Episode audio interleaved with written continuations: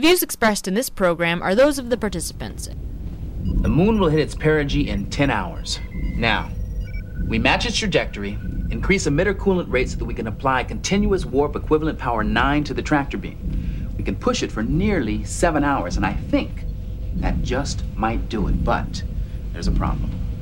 The Enterprise will be dangerously close to the atmosphere. That's the problem. Q, I've got a few people down on Rail 4 who are gonna be hurt. Yes, your marvelous plan will not only tear the moon to pieces, but your precious ship as well. You got a better idea? Well, I would certainly begin by examining the cause and not the symptom. We've already done that, Q, and there's no way to... This is obviously the result of a large celestial object passing through at near right angles to the plane of the star system. Probably a black hole. Can you recommend a way to counter the effect? Simple. Change the gravitational constant of the universe. What? Change the gravitational constant of the universe, thereby altering the mass of the asteroid. Redefine gravity. And how am I supposed to do that? You just do it! Jordy is trying to say that changing the gravitational constant of the universe is beyond our capabilities. Oh. Well, in that case, never mind.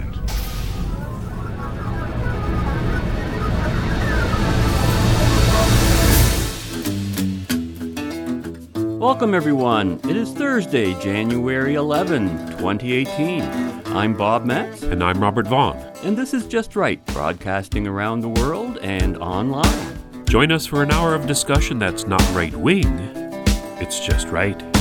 Fade into color, and color into black and white. Under the bedclothes, everything will be all right. From the Department of Applied Mathematics at Western University, Professor Christopher Essex, who is no stranger to our show. Welcome to our show today, Chris. Hi, Bob. Before we get underway, let's remind our listeners that they can write us at feedback@justrightmedia.org. Subscribe to Just Right on iTunes. Hear us on WBCQ and on Channel 292 Shortwave. Visit us at www.justrightmedia.org, where you can access all of Just Right's social media links, including Twitter, Facebook, YouTube, and of course, all of our past broadcasts. Now, as a theoretical physicist, Chris, over our Christmas dinner this past Christmas, one of those layman debates about gravity arose concerning... like it happens around everybody's table. Well, no, this is one of... People talk to me about gravity all the time. Well, this actually came up. Right? Okay, all right, good. And it concerns an imaginary trip to the center of the Earth. Mm-hmm. And I was surprised how much conversation it generated. Mm-hmm. That was good. That question goes something like this, and I hope I'm getting it right. If an individual in some make-believe vehicle could unobstructively travel to the center of the Earth, a la Jules Verne or something like that, mm-hmm. would he or she be weightless? Yes. They would be. Yeah. Because even if the force of gravity were strongest at the center of the Earth, you know... Well, this is really a classical problem. There's something called, in mathematics, called Gauss's law, which relates surface areas or surfaces to volumes. And if you add up all the mass and all the forces in principle at the center, you would all the forces would cancel out. And so you'd be pulled in opposite directions in exactly the same way, so you'd have no net gravitational force. And it's quite charming how all of this works, and you can actually do the calculation. It's pretty simple. If you were to modify your problem and drill a hole from one end of the Earth through the middle on to the other end, and you were to drop something, mm-hmm. it would fall, and then it would go to the other end of the Earth, the other hole on the other side, and then it would stop and then come back, and it'll oscillate up and down, just like it's in orbit. And this is a property of the gravitational law, Newton's gravitational law, going as 1/r², and it just happens that our geometry, the surface area goes as r², and so everything just cancels perfectly. And then when you drill the hole, you end up with kind of a combination. As you fall deeper down, you exclude the outer layers of the thing. It has less and less gravitational force until it's zero, but you still have the momentum from the fall, and you just go right through the one end, and then you go back and forth. So it's really cool. It's kind of a have your cake and eat it too kind of question, isn't it? Because without mass, you don't have that gravitational force. So the Earth, and you wouldn't even be able to say the center of the Earth. Force is always what happens to you is about the net force. Uh-huh. It's not about the force, and so there's a force there, and whatever you have force in the other direction, it cancels. You can actually you don't have to go to the center of the earth to think about it. You can just sitting right here, you can figure it out because in front of me and below is half of the earth. Behind me and below is the other half of the earth, and they're both pulling equally on me. The net forces that I feel like I'm being pulled down straight. Yeah, and you could kind of extend that idea. It's a really cool thing, and it's just a property of the geometry of space and the nature of gravitational force, which is connected to geometry in very subtle ways, as anyone who's thought about general relativity understands. Well, that was an interesting answer. I think our guests at the dinner table will be glad to hear what you had to say today. Well, I'm glad they'll be relieved. But it's good that people are curious, which is really an important part of our discussion today, is that the world that we live in is a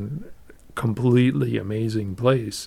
And there are so many things to learn, and it really is a lifetime's exploration. It's not something that you just quit when you're in school and then it's done. It's something, as you get older, you acquire more and more knowledge about more and more things. And I know a lot more now than I knew 10 years ago, and it just keeps going. You know, with in politics especially, which is where Bob and I spend most of our time, we see a lot of interest in scientific discoveries and how they affect political policy.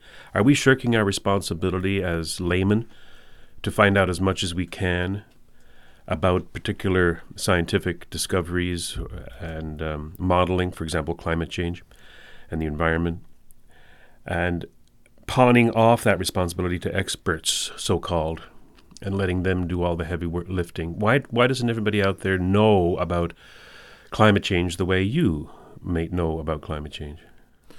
Well, there's a couple of things to consider. One of the things to consider is that there are a lot of kinds of knowledge that are actually very difficult to learn, in the sense that you actually have to put a lot of effort into doing it. And I often use the analogy of climbing mountains. So that you can hang around in the valleys, or you can do the real work and climb on the mountain. And once you're on the mountain, you can see a whole bunch of things you couldn't see before. But if you stay down the valleys, it's really easy. And it's the same thing with a lot of topics. You know, you people encounter something. Well, mathematics is an obvious one, but there are lots of these things. I mean, learning a foreign language is an example of something that requires effort in order to see the payoff and so forth. But once you have this under your belt, you can see more things, and you can accomplish more things, and you can talk about more things. The real problem is that people assess their own abilities by the difficulty. So if something is difficult, then they conclude that they're not talented at it. And I think to a large extent, talent is sort of a side issue.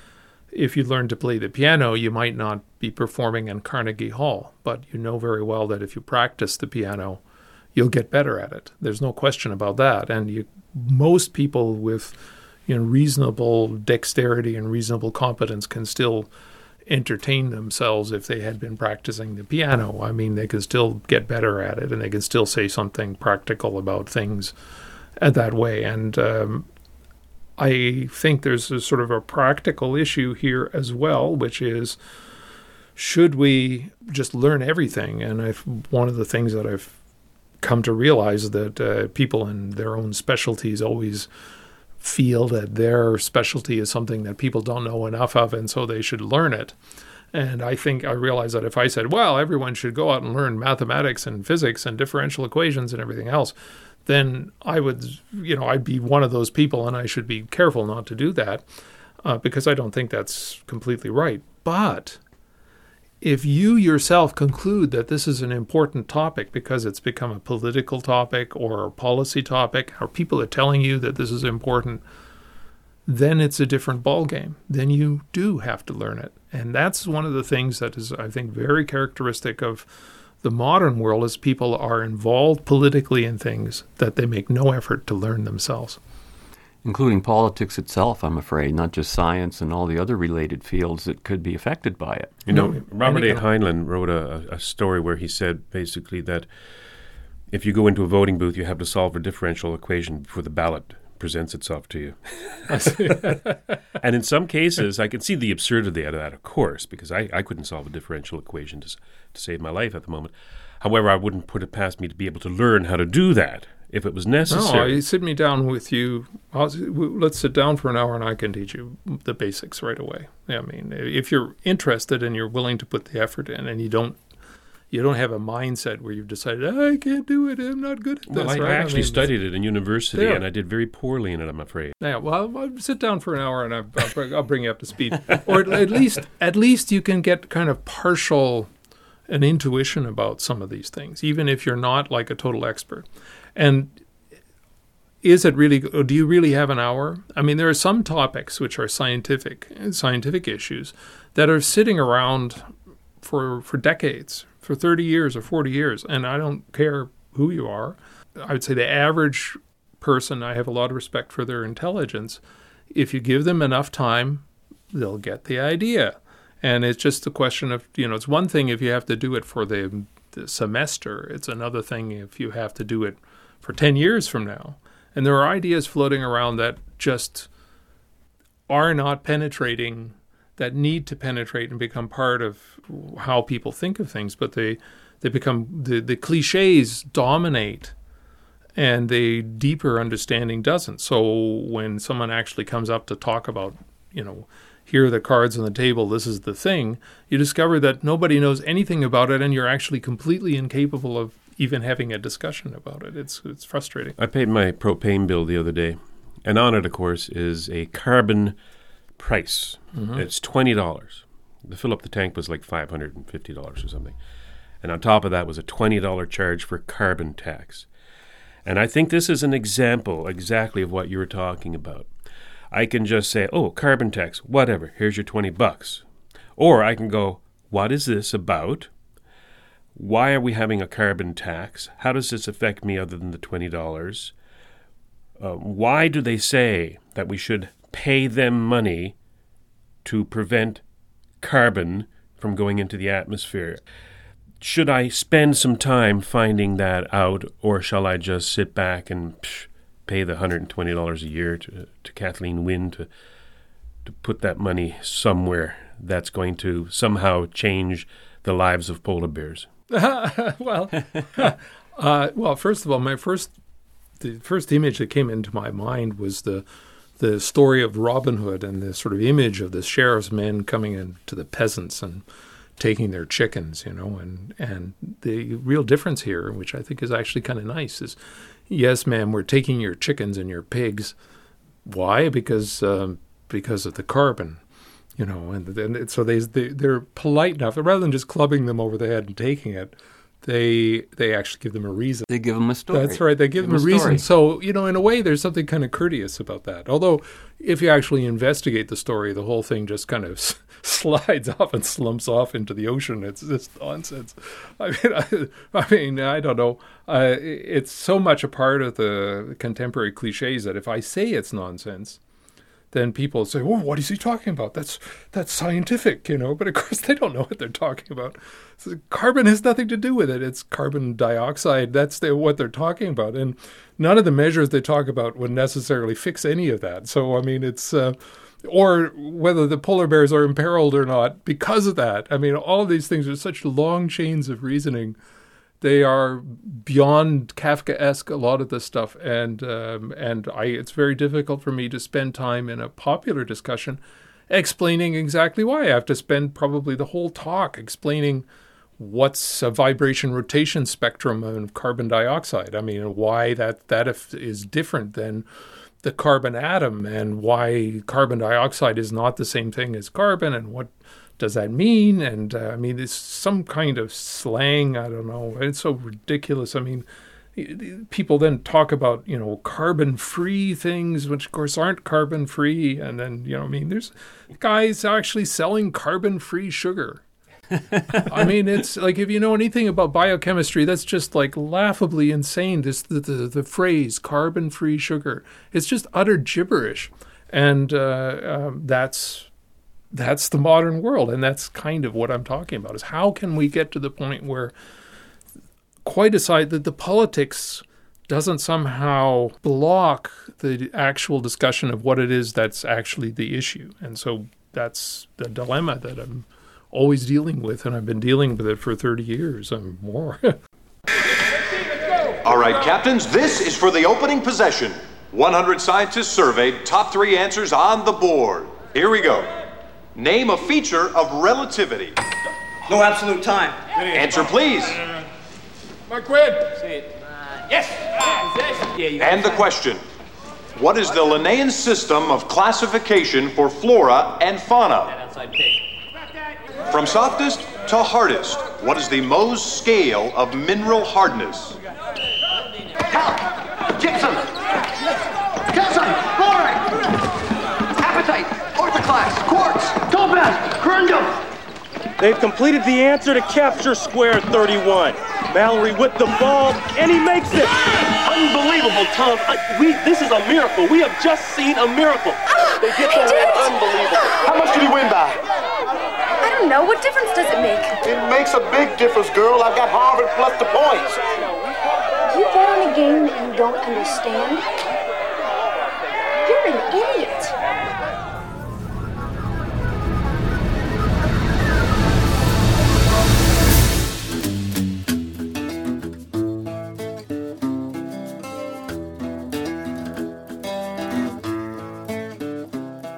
By satellite to 123 countries around the globe, it's the 27th National Finals of Mind Games.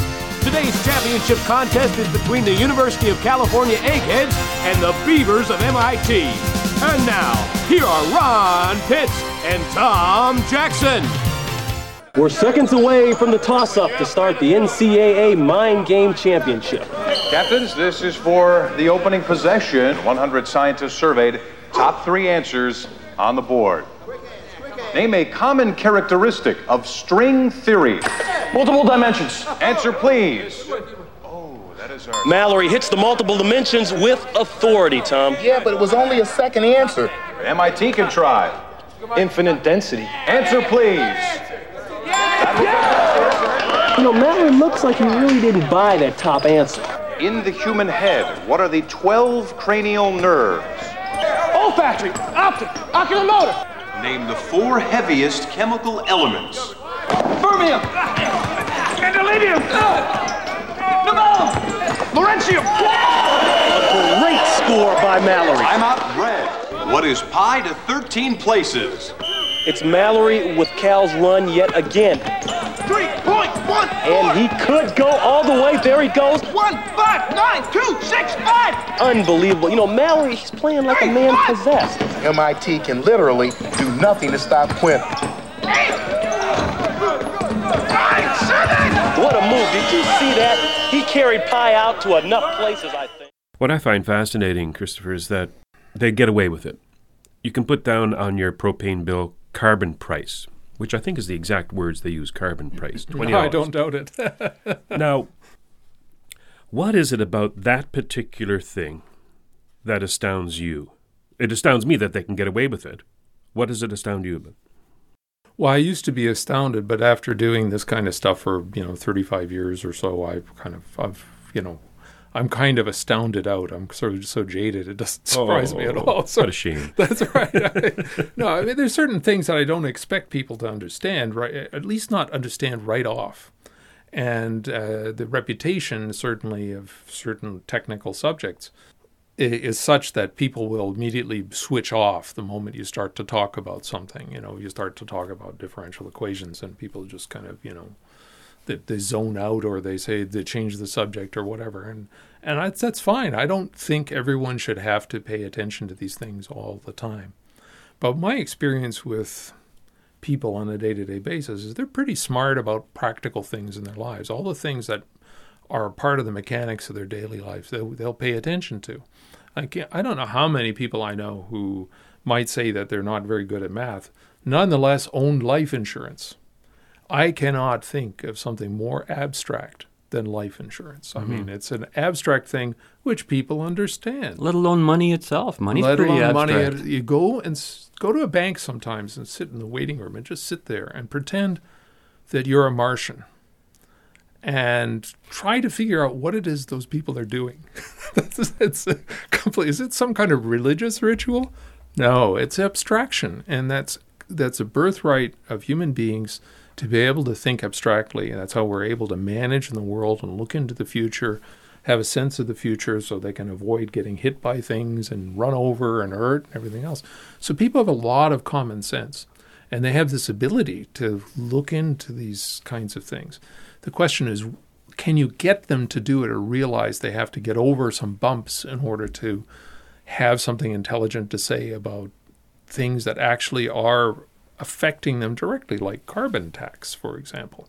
Can you get past that? And unfortunately, it's very difficult because people defer to expertise and they're told that experts say this, and that's what we're stuck with, is that kind of reasoning. Because after all, I have doctors who are experts, and I've got plumbers who are experts, and car mechanics are experts, and I defer to them. Why shouldn't I do that in this case? And there's a good reason why one shouldn't.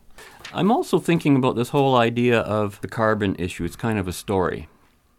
And it occurred to me, because we've talked in the past about causality and issues like that, that I wonder if science is difficult for a lot of people because it doesn't work on a straight linear cause and effect like a story does. Mr. Smith does this, it causes this, and you have a story that each event leads to the next. In science, you have more like properties and relationships, mathematical, that are not like stories that you can retain in your mind. I think the human mind is almost constructed that way.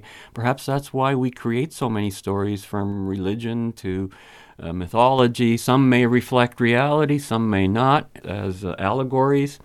Do you think there's anything to that, why the human mind kind of needs that? Well, there are sort of two questions, and I want to push back on both of them. Sure, okay. One was the question of expertise, and I kind of set that up for people to ask me the question. What are the limits of using expertise? When do you have to end up relying on yourself, and when do you have to? That's a good question. Better? And I think this is not a hypothetical problem; it's a practical problem. So I use the example of a plumber. I mean, your toilet's not working, so you hire a plumber because you don't do the plumbing yourself. Now, if you do the plumbing yourself, well, then you're fine. Some people do that. I do some plumbing myself, but not everybody knows about things, and so the toilet's not working. You bring the plumber in. Why do you bring the plumber in to begin with? Because you know that there's something that's wrong, that you know it, right? And when the plumber is gone, you know that that's been fixed. So even if you don't know how he fixed it, you still have an awareness in your own life of that there was something wrong and it's been fixed. So you have control over your own problem in that sense. Same thing when you visit the doctor. I mean, you've got, it hurts me right here. The doctor fixes it. So in that sense, deferring to expertise makes sense. But what if the problem that you're being offered is something that you have no awareness of, understanding of, or even knowing that when it's fixed, that it's been fixed. I mean, you have no awareness of it. You're even knowing that it's a problem. And even knowing that it's a problem in the first place. Which fits in the whole climate. Well, theory, and numerous other things that are sort of bedeviling humanity. One of my favorites is the War on Terror. Like, well, who declared it, and when is it supposed to be over? Well, you see, that's what I'm really talking about when I talk about common sense. Just asking simple questions about the propositions that are put on, and then once you ask that, you take things down further, and it comes to the second question, which you were kind of conveying, which was, is there something different about science? And I would maintain there really isn't. It doesn't seem that way. I understand why it doesn't seem that way, but there really isn't. There's stories to be told. It's just that they're told in a way that seems foreign to you because you haven't learned it. It's like a foreign language, like mathematics. It seems like it, but it really isn't. And as you go in and you use your common sense on these uncommon problems more and more, you'll discover that, hey, I can read it.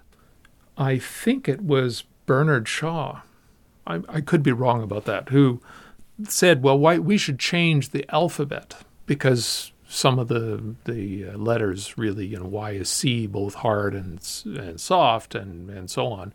And he proposed some changes. And as he was explaining his writing, his reasoning for his writing, he would then subsequently change all the letters according to his new rule.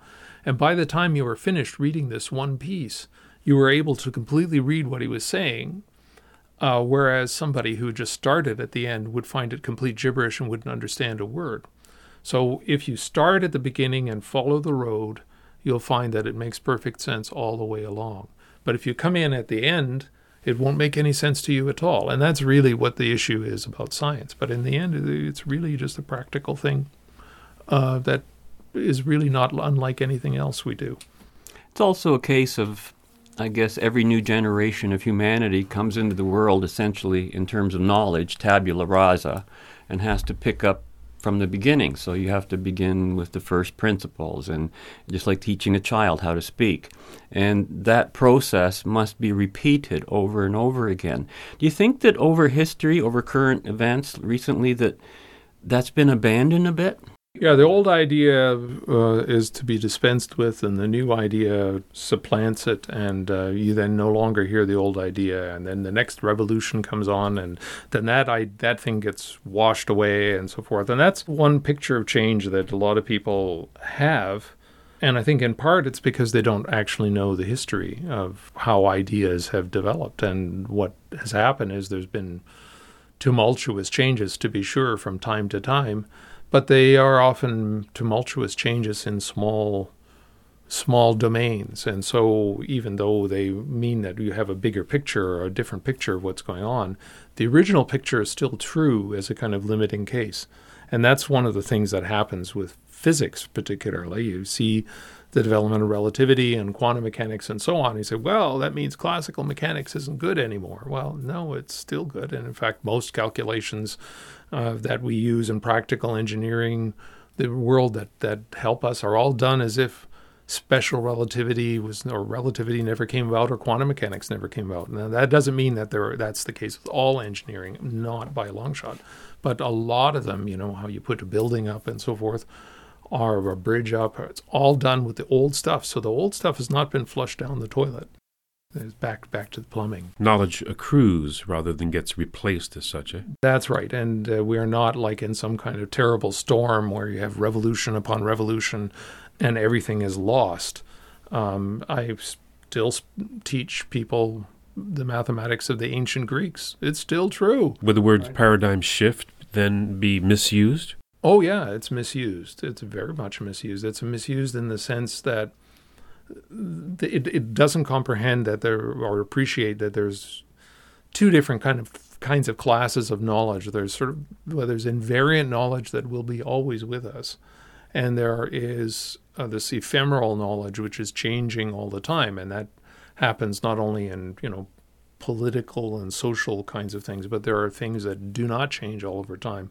And one of the things that I think we want to focus on or get hold of as much as possible is the invariant knowledge. And that's the kind of thing we, as much as possible, we want to pass on as the groundwork of what we teach the next generation. Of course, you can be wrong about that, you know, can try to, but then you tweak it and adjust it, but always remembering that there's going to be some kernel of it that's still valid. So if I want to teach Euclidean geometry, it's still true now as it was when Euclid wrote it down. And even in the 19th century, I mean, the beginning of the 20th century, there were still people who learned classical geometry out of Euclid. I mean, out of what he wrote down in Greece. I mean, so it's important to understand these two different kinds of things. So when I teach mathematics, I teach some very old stuff, and I get to the really modern stuff is when I get to the 19th century and maybe the 20th century, but that's the very, very much near the end. Wow, the Batcave! Oh, great, it's great. Come on in, make yourselves at home. I'll be with you in 1 second. Oh my God, you've solved it. Oh, yeah, I can explain. 1 second. Explain? This piece here is a proof of a unified field theory that alone is the holy grail of theoretical physics. This elegance is found here in the basement of this unknown, unkempt, unpublished, unfortunately brilliant ill-mannered brat.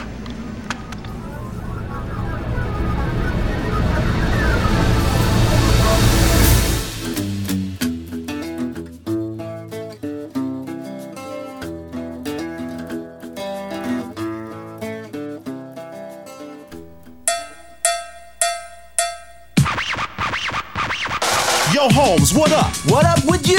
What we gonna say? What we gonna do? Where we gonna go? What we gonna see? We're going to the library. I'm moving down the aisle with my homies in tow. We're grooving in the home of the librarian. Yo. She checks us out from behind thick glasses. We walk right past and we wiggle our asses. Hemingway, Lawrence, Chekhov, and Miller. Fitzgerald was a freak. Mailer is a killer. Quiet, please! Quiet, please! The silence is golden. To books I am beholden. I know I'm bad because of the knowledge that I'm holding. And I give you one warning, there will be no repeats. Get out of my face while I'm reading my keys.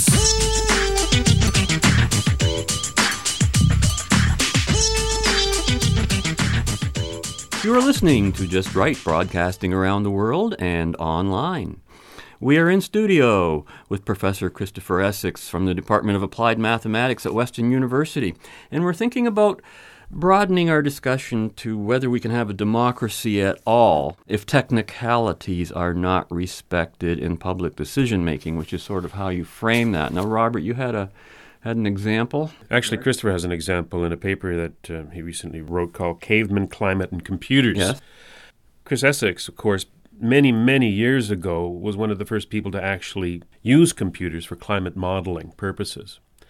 And yet here in this paper I read, climate forecasting is not an empirical problem. If one had a computer large enough, it is easy to estimate how long a typical modern computer would take to do a 10-year forecast without some of this fake empirical physics. With a Kolmogorov scale of about a millimeter for air, one gets numbers like 10 to the 20 years. That's longer than it took Douglas Adams' famous computer Deep Thought to come up with the question for the answer of 42. So if it takes 10 to the 20 years to be able to correctly model the turbulence in a cubic millimeter of air, what are we doing believing climatologists when they say that in 10 years' time this will be the weather patterns over the Arctic? Well, first of all, the word empirical, I've since understood, is used very differently in the social sciences and the humanities, because it's used to imply the ultimate in solid rigor in science is empirical, whereas in theoretical physics, empirical is considered to be kind of, déclassé. You know, it's not really very good because it's sort of dirty and approximate and, engineering or something like that. So it's not too technical. The empirical is just because you don't really understand something, and so you just use the data you have you don't fully understand it, and you just fit curves to it and so forth. Okay, the Kolmogorov microscale, that's the length scale at which the turbulence basically dissipates and dies out. So what you have is a situation where you have air moving around in these little wheels, of vortices that are turning. And then in those turning wheels, there are smaller wheels within wheels, vortices within vortices.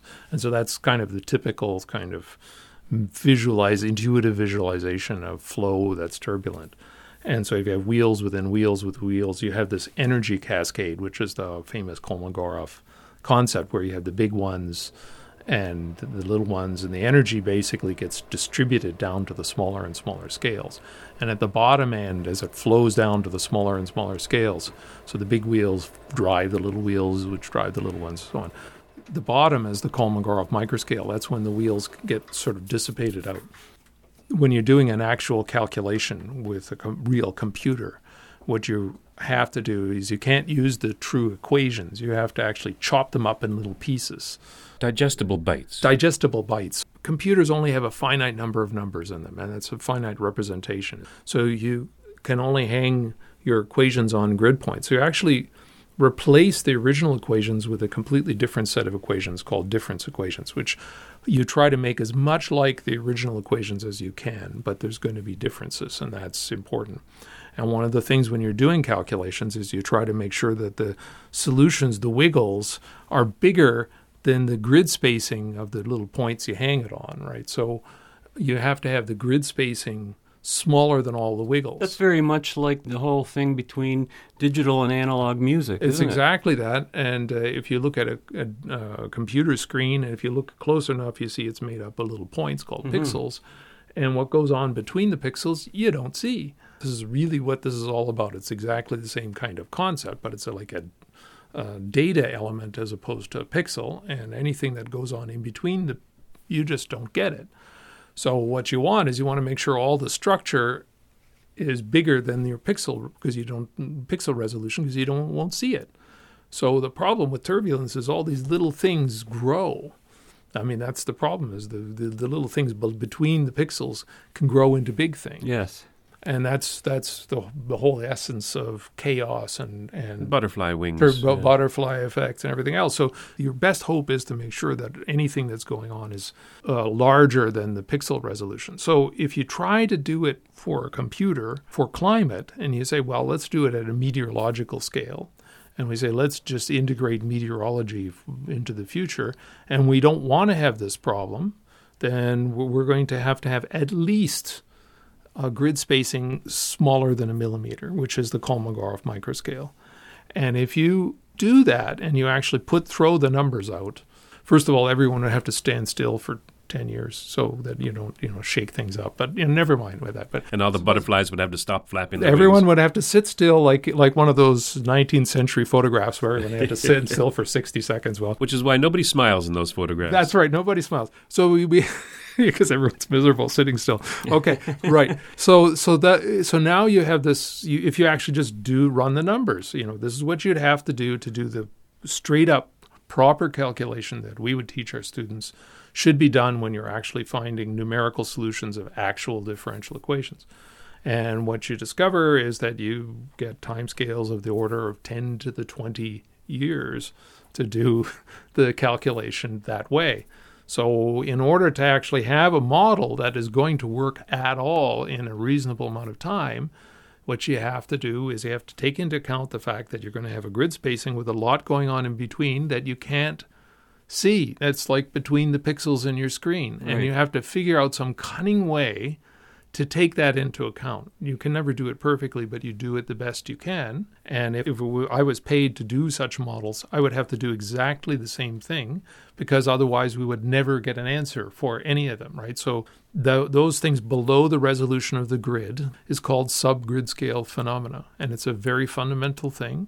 And all the physics in that domain cannot be captured with the basic equations. You have to actually figure out sort of some kind of, introduce some sort of physical intuition. Well, it's got to be like this. And so those are called parameterizations. And that's could be called, in a less polite way, fake physics, right? So it's designed to work. Now, this kind of thing is done in engineering because sometimes things are too complicated to do any other way. But they fix that, and they do it in a very practical way, in which engineers are, and I have great respect for them. You want to find turbulence over the wing of an aircraft, fine. You do some sort of parameterization, but you take the parameterization and you stick the plane and wing in a wind tunnel, and you do some measurements to see that your parameterization is going to work over the domain that you're actually going to be experiencing. Take this back to the climate problem. We don't have anything that's empirical in time. We can look at the way things are now, and we have to make some guesses about how they might change in the future, but we don't know how things are going to change in the future, because we don't have any theory for it. We only have the laboratory physics that we have now. The radiation is probably okay, but the fluid mechanics is definitely not, and on the very large scale, because there's a lot of phenomena that are going on that we just can't capture. And so the very long time scale behavior is very much not understood, but that's precisely what they're claiming to forecast. So, on one hand, that's a bad thing, but on the other hand, it's not a bad thing to have such models as long as you understand what their limitations are. But if you don't understand what the limitations are and you apply them, treat them like an oracle, like some kind of computer god, then they will be misused. So should I pay my $20 carbon tax, or should I be out there with my pitchfork in front of Queen's Park? Well, you could do both. Schrodinger's politician. Yeah. That's right. No, yes. There's something you were talking about in all of that computer analysis. That computery stuff. Yeah, all that computery stuff. That reminded me of what I find remarkable is basic compression when you're dealing with audio and video. You see that a lot. Mm-hmm. For example, you might be dealing with what's known as a bitmap, where there's no compression. And then somebody takes that same image and in using half the information computer-wise creates the same image, say, make a JPEG. Mm-hmm. Is that similar in theory? Because somebody's taking a shortcut? Well, what you are saying is that there are some things in the data that don't matter, and there are other things that do for the purpose of human perception. Mm-hmm. But that doesn't mean that other data won't come in handy in some other context. So you may have discarded it. So it's one of the reasons why professional photographers use some other format like RAW. TIFF. And they use the whole thing, right. And that's what they store because they might want to work with the background and so forth.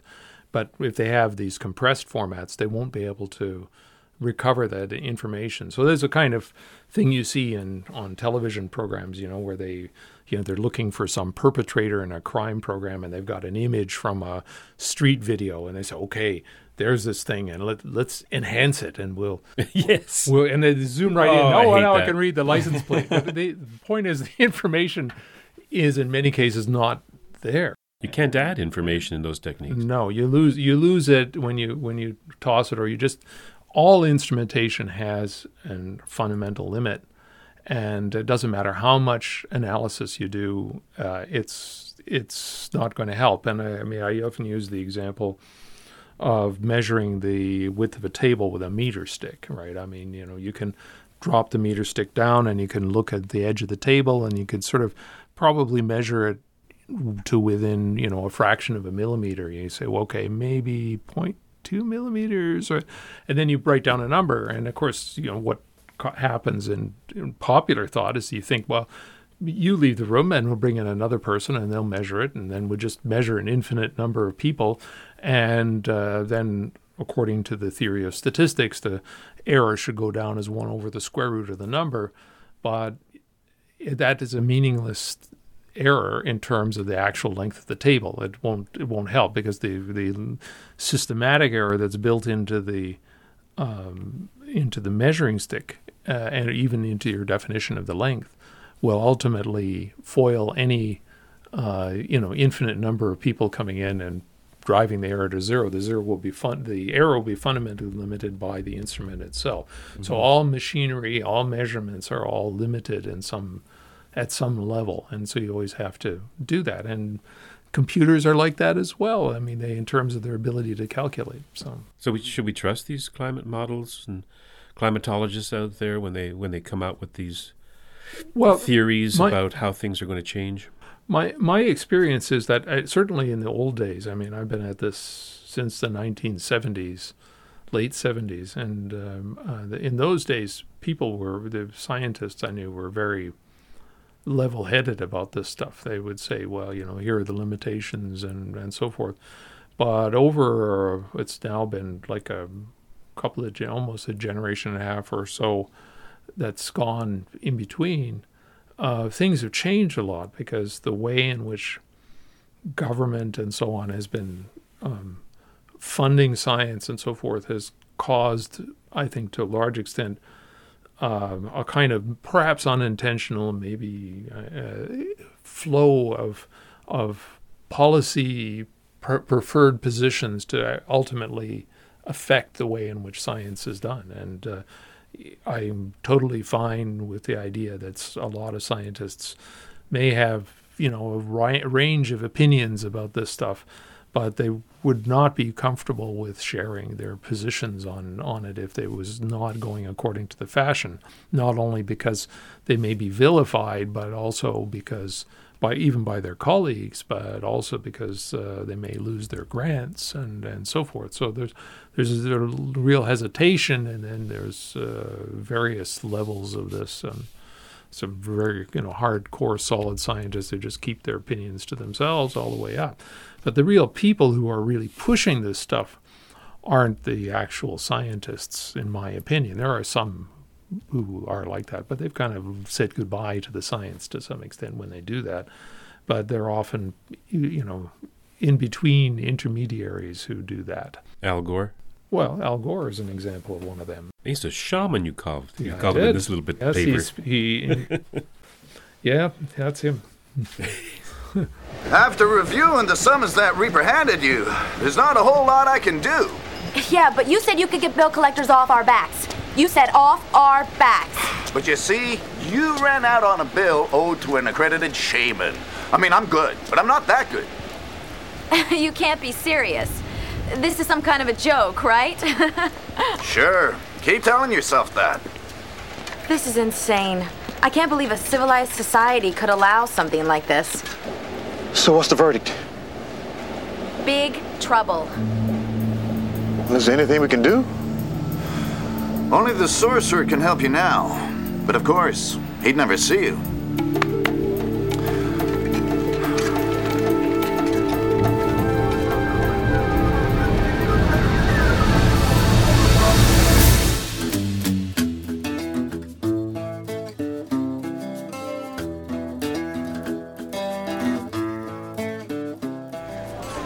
Sorcerers, grim reapers, hogwash!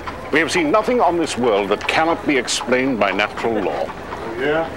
Well, that freakazoid last night didn't look too natural to me. 6 feet tall and 45 pounds. That was a reject from a Halloween carnival, using makeup and costume to intimidate the simple-minded. Oh, meaning us? Well, if it had fits, wear it. After all is said and done, Christopher, how does this undermine democracy? In many cases, the scientific side of things doesn't really matter on many day-to-day things. Science is a particular mode of thought. It's different than political thinking and so forth, although there's a lot of postmodern thinking that wants to eliminate that point of view. It's really quite a straightforward thing. If you don't know what your problem is, and you don't even know when your problem is fixed, in other words, it's not a problem of calling a plumber or a doctor or a mechanic. It's just something that somebody told you is a problem. And they told you that if you do some particular thing, like pay more taxes or something, that the problem would be mitigated or solved and so forth.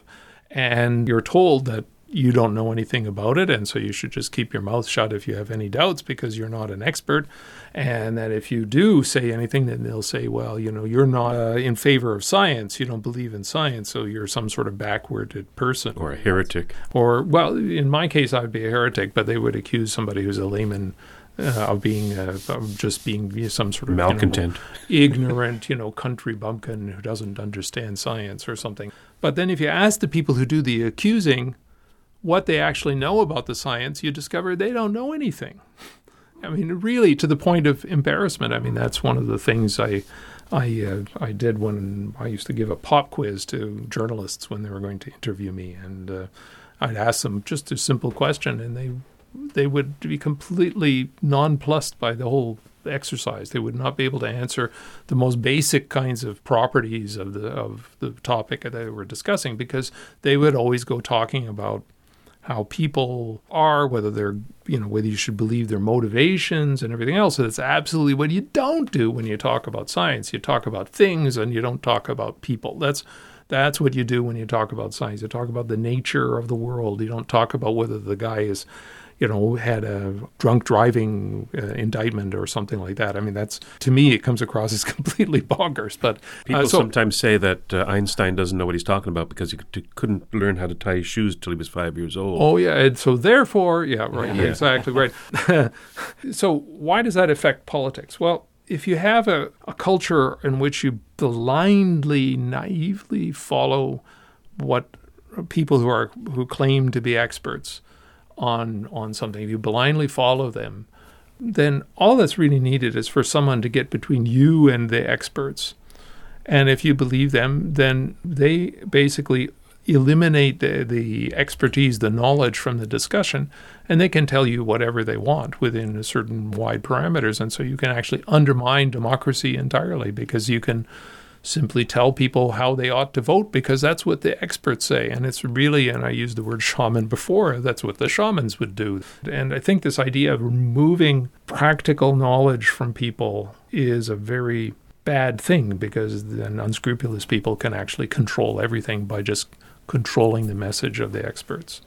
Now, this whole idea of technicalities, particularly, I know in your field you're talking mostly about science, but that would be a principle that would extend into every field, wouldn't it? Administrative technicalities, mathematical ones, legal ones. For example, I think due process is being thrown out the window as a technicality that we've developed over the years in terms of all the silly sexual accusations we're hearing being made in the public. Yeah, the sex apocalypse. Yes, the sex apocalypse, that's right. But when we talk about politics, which is very unlike all those other fields, it seems to me what politics has been and needs to evolve away from, it's been this sort of crony enterprise that really seeks to serve interests, needs, and wants. And if those interests, needs and wants get in the way of knowledge, or the other way around. If knowledge gets in the way of the interests, needs, and wants, it will often be put aside, even consciously. Do you see that process anywhere in the field in which you're working? Because there's got to be a lot of politics that has entered your own field of expertise now.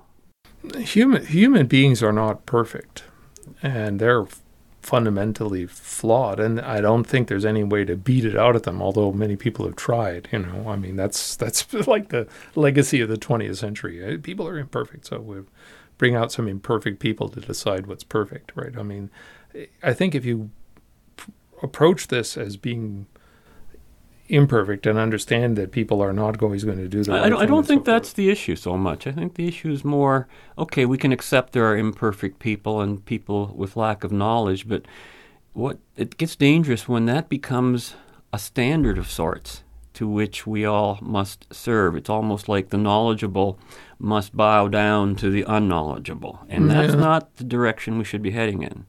At least that's my sense of this. I remember this quotation about being governed by the first 100 names in the phone book as opposed to the faculty of a university. And I subscribe to that, the sort of basic common sense of people. And if you can get the basic common sense of people into uncommon contexts, then I think we're probably going to be okay. I mean, a lot of the stuff will shake itself loose. But as long as we have this obstacle of expertise, and you should be ashamed of yourself for exploring this area which you are not expert in and you're not talented in, then I think we're going to be in trouble in that respect. Now, as you said, it's not just science. Yes, I think that there are some certain principles, invariant knowledge that has been learned over the centuries in non-science areas, and I think we're certainly throwing those out in the postmodern world because the people there think that change is all about revolution and not by accrual of knowledge. They understand it's revolution and throw everything out, start over again. I've always lamented the fact that people treat politics in a fashion like what you just described rather than a scientific fashion where you find out what works. And that, of course, assumes a standard against which you measure a success, and throw out that which does not work. Politics just seems to be such a ramshackle study. I find it beyond confusing personally. I mean, I don't really think I'm that very good at politics, but because it's you have to live with these incoherent contradictions in concept, and I don't really understand left versus right and so forth. Well, that's a biggie. That's one we're spending a lot of time on explaining. That doesn't make sense to me at all. Never did. And I can go through what the heck is social justice. Is there such a thing as anti-social justice? I mean, the notion of juxtaposing a concept like justice and an adjective. You know, what does the adjective mean? It always means negates not. The term. It negates the term. It means not. It's like justice. Alt-right is not right, for example. Well, and go through the list. You can always ask, what's the opposite? Because I'm in the sciences, does that mean that I'm in the inhumanities? Or, or does it mean I'm in the antisocial sciences? So what? I mean, what does it mean? Well, you're also in a university environment, and, you know, we talk about common sense and knowledge, and what is certainly apparent to most of us reading the papers and hearing the news is that all the insanity is now originating and being seen mostly on the university campuses across the continent. And that is supposed to be the citadel of knowledge from which future generations are supposed to acquire this knowledge. It's almost backwards. Isn't this a scary trend we're in the middle of? Yeah, I mean, the world is a scary place to begin with, so just because we have a scary trend doesn't mean we should all just run for the hills. No, not suggesting that. No, I don't like it, but, you know, it's not something that I'm particularly worried about it. I do think that over the generations, the thing that really makes a difference with human beings is the fact that we understand the non-human side of the world better and better, and that has caused us to react at the human level in many ways we didn't think we would otherwise. Mm-hmm. And so we have to figure out how to cope with the fact that we understand the scientific world better and not do what's kind of been going on, which is to push away this understanding of the world in which we live. They should embrace it more, and they should also embrace what old knowledge is that has stood the test of time and try to work out some kind of compromise between these things rather than throwing them all out and then starting all over again in some kind of fantasy utopia. We talked at the beginning of the show about common sense and that everybody is capable of learning all of the science that is necessary for them given a certain situation. And I'm thinking of a particular line from the Lord of the Flies movie. Just came to my head, so I haven't seen the movie in decades, but one person was talking about ghosts, and Piggy basically says he doesn't believe in ghosts, and they say, why? He says, because things wouldn't work. He had an intuitive understanding, a common sense, that if you accept the idea of this shaman saying about ghosts, then 2 + 2 will not equal 4. In other words, it's not real. It cannot be real. You cannot accept the unreal and the real at the same time. And that, to me, was a perfect example of common sense. Understanding the world around you and rejecting that which you know, which does not accept the reality that you are aware of, that your senses tell you is real. And I think that we're finding that in the political sphere, not the scientific sphere so much, but the political sphere, is that they're trying to put up before us these ghosts, and to scare us into paying our $20 propane carbon fee price. Well, that's the law. You have no choice. I mean, and here I am, Piggy, saying, no, that doesn't make sense. You have to like it or say that doesn't make sense. You can say that, but you still have to pay the darn thing, you know. So true. That's right. So yeah, it's a law, but it's not a natural law. So the way I rationalize it to myself, as I said, it's like the king's sheriff has decided they're going to take the money from you and very politely tell you that they have a reason, because in the end they don't need a reason. They just, if it's the law, it's the law. Yeah, so they don't really need a reason to take the money from you. They very kindly are providing one for you that you can wrap your mind around and feel more comfortable about it if you like that as an explanation. And maybe you should suggest that they could give you several other explanations and you could choose the one you like the most, you know. I mean, that's but in the end they're just taxing. Instead of carbon price, just put the word extortion next to it, or why not? Or why not? $20 because we say so. Or the technical term for that, which is taxes. So yes, right. Well, thank you for joining us again today, it's Chris. It's fun. Been a lot of fun, and we've now reached that point in our show where technicalities very much do matter, and we're approaching that point now, so be sure to join us again next week when we will continue our journey in the right direction. And until then, be right, stay right, do right, act right, think right, and be right back here. We'll see you then. Fade into color and color into black and white. Under the bedclothes, everything will be all right. Strike a light, I'm a genius again. I know everything. metaphysics, philosophy, the purpose of being, everything. Ask me a question, any question, I'll answer it. Any question? Yes. How to break the speed of light? How to marry quantum mechanics and classical physics? Any question at all? Truly anything, and you will answer? Yes. Okay, here's my question. Would you like some toast? No, thank you. Now ask me another. Do you know anything about the use of chaos theory in predicting weather cycles? I know everything there is to know about chaos theory in predicting weather cycles. Oh, very well. Here's my second question. Would you like a crumpet?